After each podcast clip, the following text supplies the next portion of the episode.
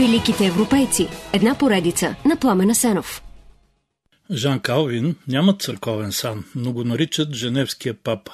Лутер дава началото на реформацията. Калвин дава по-универсален образ на идеите за религиозна промяна, избликнали в началото на 16 век. Той гради структурата на протестантството и превръща Женева в негов идеологически център капка калвинизъм има в много протестантски църкви, но изцяло калвинистки са хугенотите във Франция, шотландските презвитарианци, поританите в Англия и английските пилигрими, които практически създават днешните Съединени щати.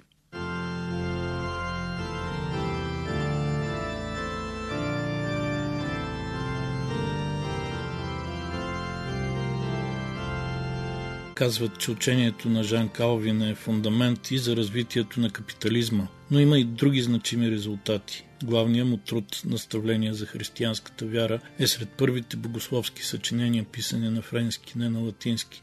Калвин превежда Библията от староеврейски на френски, води полемики по религиозни въпроси, наставлява близки и далечни хора и църкви. Сам той живее скромно, дистанцирано, отдаден на Бога и пише до Маргарита Наварска. Кучето започва да лае, щом види, че някой напада господаря му. Ще бъда наистина небрежен, ако виждам, че Божията истина е атакувана, аз остана ням, без да дам предупреждение.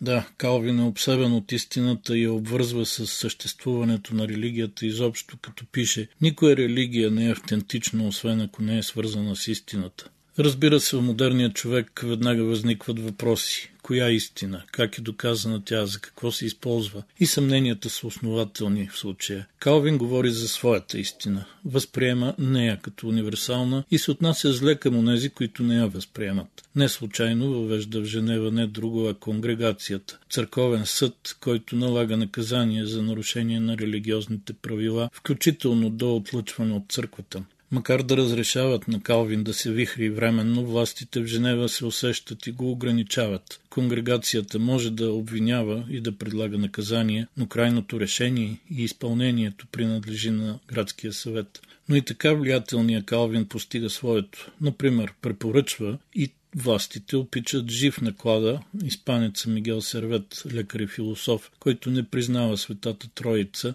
а е личен враг на Калвин.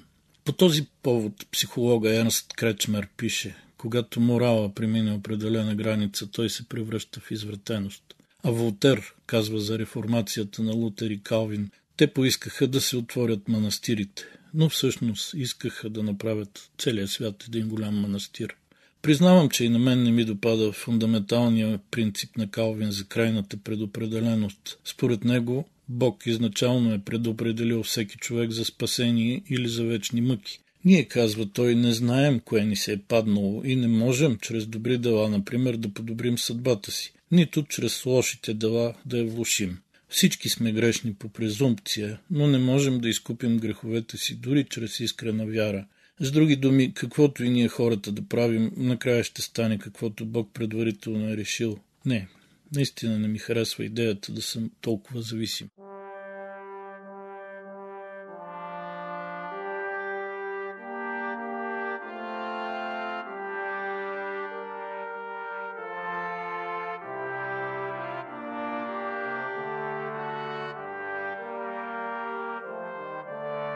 Жан Ковен, известен с латинизираното име Жан Калвин, се ражда през 1509 в Моайон, Пикардия. Семейството е католическо, от високите нива на средната класа. Баща му е юрист, но парите все не стигат, защото децата са 6.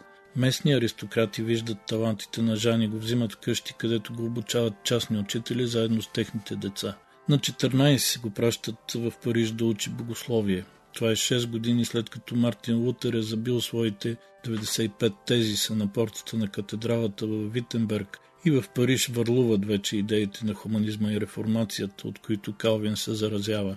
След като завършва, баща му решава, че професията на адвокат е по-добре платена и го праща да учи право в Орлеан. През 1531, след смъртта на баща си, Калвин се връща в Париж, решен да се отдаде на науката. Скоро излиза и първата му книга – коментари върху съчинението на Сенека за милосърдието. Някъде по това време той получава и нещо като откровение и все повече се сближава с реформаторските среди. През 1533 пише реч на приятеля си Никола Коп, новия ректор на Парижкия университет. Колкото и да е умерена, речта води до скандал и обвинения в Ерес. Коп изчезва от Париж, а когато идват да арестуват Калвин, той бяга през прозореца и преоблечен в селски дрехи напуска града. Стига до Страсбург, свободен град, където се събират всички, които искат да дишат нормално. Там Калвин пише своето наставление за християнската вяра, което е доста по-радикално от тези сите на Лутър и съчиненията на другите реформатори. Той изобщо не признава католическата църква, папата и повечето таинства. За него единственият истински авторитет е Светото Писание, а човешкият разум е по-скоро вреден, отколкото полезен. Калвин обосновава и нови визии не само за предопределението, но и за Евхаристията и други таинства. Името му е прочуто и когато минава за една нощ през Женева, там го убеждават да остане и да се разгърне. Той е на точното място в точното време. Града се управлява от съвет по демократични процедури. Съветът е реформаторски настроен и не иска да дели властта с католическите епископи, но Калвин е твърде настойчив в религиозните си изисквания, притиска богатите женевски граждани и скоро трябва да напусне града. Връща се в Страсбург, където развива бурна дейност. А през 1541 пак е поканен в Женева, този път с големи молби и извинения – сега не е така настъпателен и независимо, че пак има опозиция срещу него, напрежението тлее доста по-дълго, чак до 1555. През това време Калвин се прочува като реформатор. Навсякъде протестантските общности го признават за защитник на християнската вяра. Има много последователи в цяла Европа. Учението му се развива и допълва, а името му става нарицателно и се ражда калвинизма – Калвин, който цял живот има крехко здраве, умира на 54. Тялото му е изложено за поклонение, но идват страшно много хора и приятелите му реформатори се плашат да не бъдат обвинени в създаването на нов светец. Затова поклонението е прекратено. Тялото на Калвин е погребано без публични церемонии в необозначен гроб и мястото остава завинаги неизвестно.